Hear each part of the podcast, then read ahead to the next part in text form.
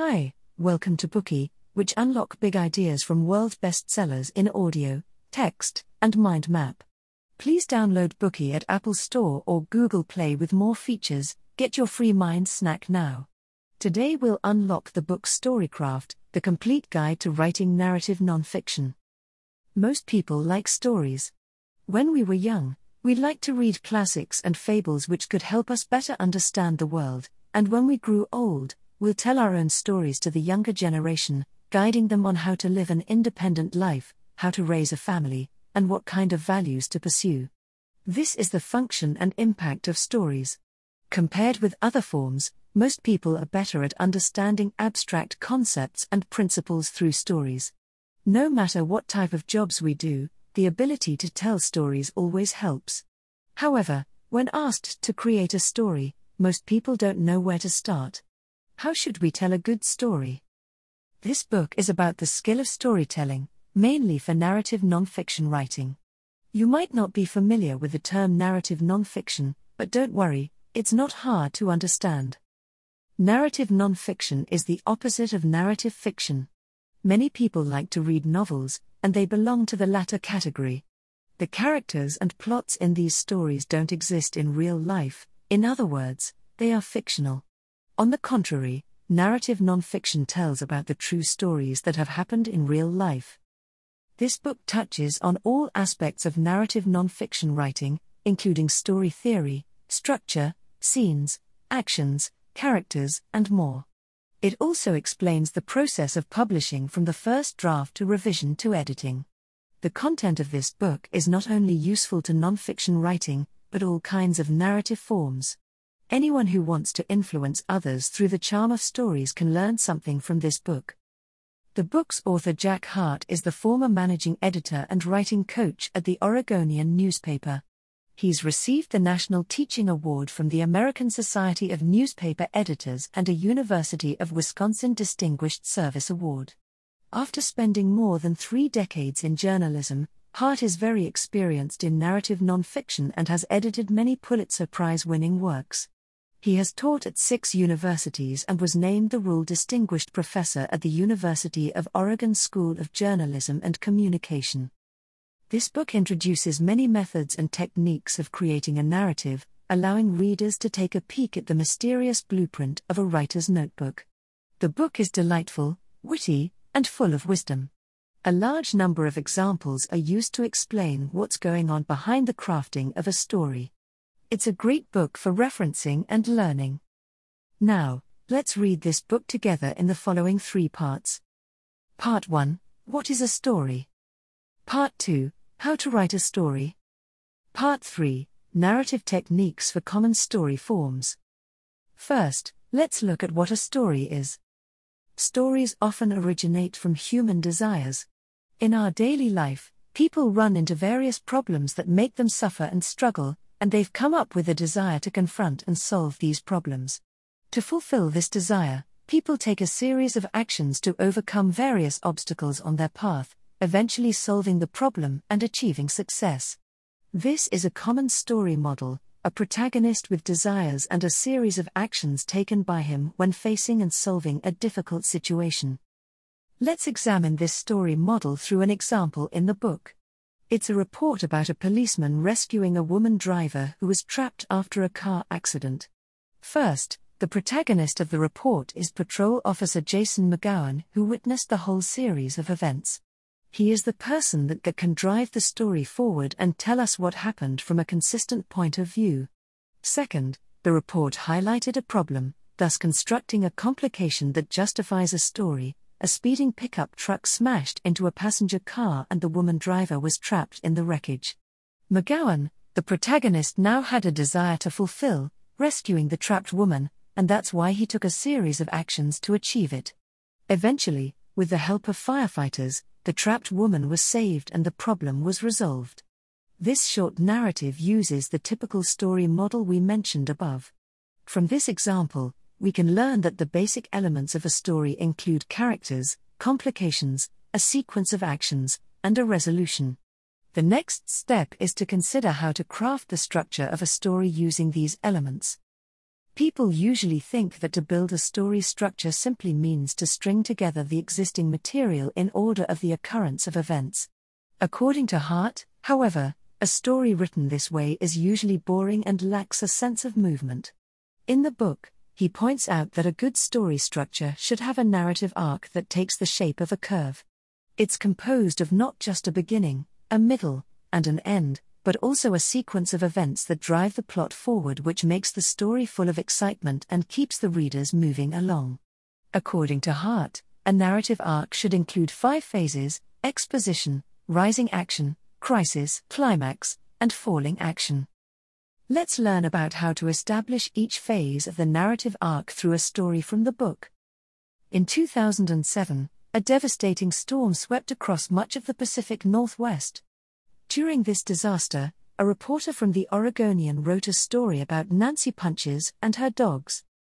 In the exposition phase, the writer introduced the protagonist and provided readers with enough information to understand the complication she's about to face. It's worth noting that in order to keep the suspense of the story, there is no need to reveal everything in this section, just what's necessary. In the exposition part of this story, for example, the writer only provided the basic facts about Nancy, such as where she lives, what she does for a living, her lifestyle, personality, the local weather, and of course, her love for her foxhounds with a champion bloodline that she's been raising. Then, Nancy's predicament immediately followed. The worse-than-expected storm has flooded her yard, leaving her with nowhere to escape. Following the exposition, we've entered the phase of rising action. This section takes up the most space of the story and consists of a sequence of events full of suspense. In the beginning, Nancy tried to save the dogs, but the roads were flooded and the doors of her house were blocked. She came up with new survival plans one by one, but the dogs inside and outside her house continued to die one after another, and the water kept rising.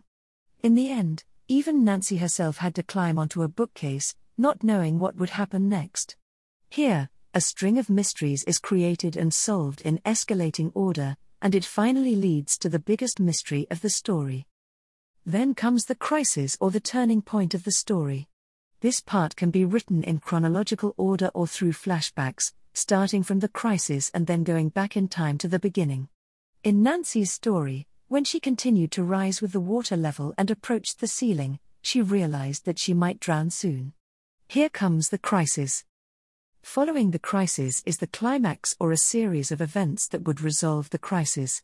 In this story, as Nancy got closer to the ceiling, what happens next would determine whether she lived or died, that is the climax of the story. When she was just 10 inches away from the ceiling, the water stopped rising and eventually fell back by itself. By that time, the night had come. Nancy wrapped the surviving puppies in her wool pullover and used her body temperature to keep them warm. In delirium due to hypothermia, she kept telling herself to not give up. Ultimately, Nancy survived the cold night. She was rescued the next day at dawn, and her predicament was resolved. The last phase of a story is the falling action or the denouement, which is often used to answer the remaining questions and to conclude the story with an unexpected ending.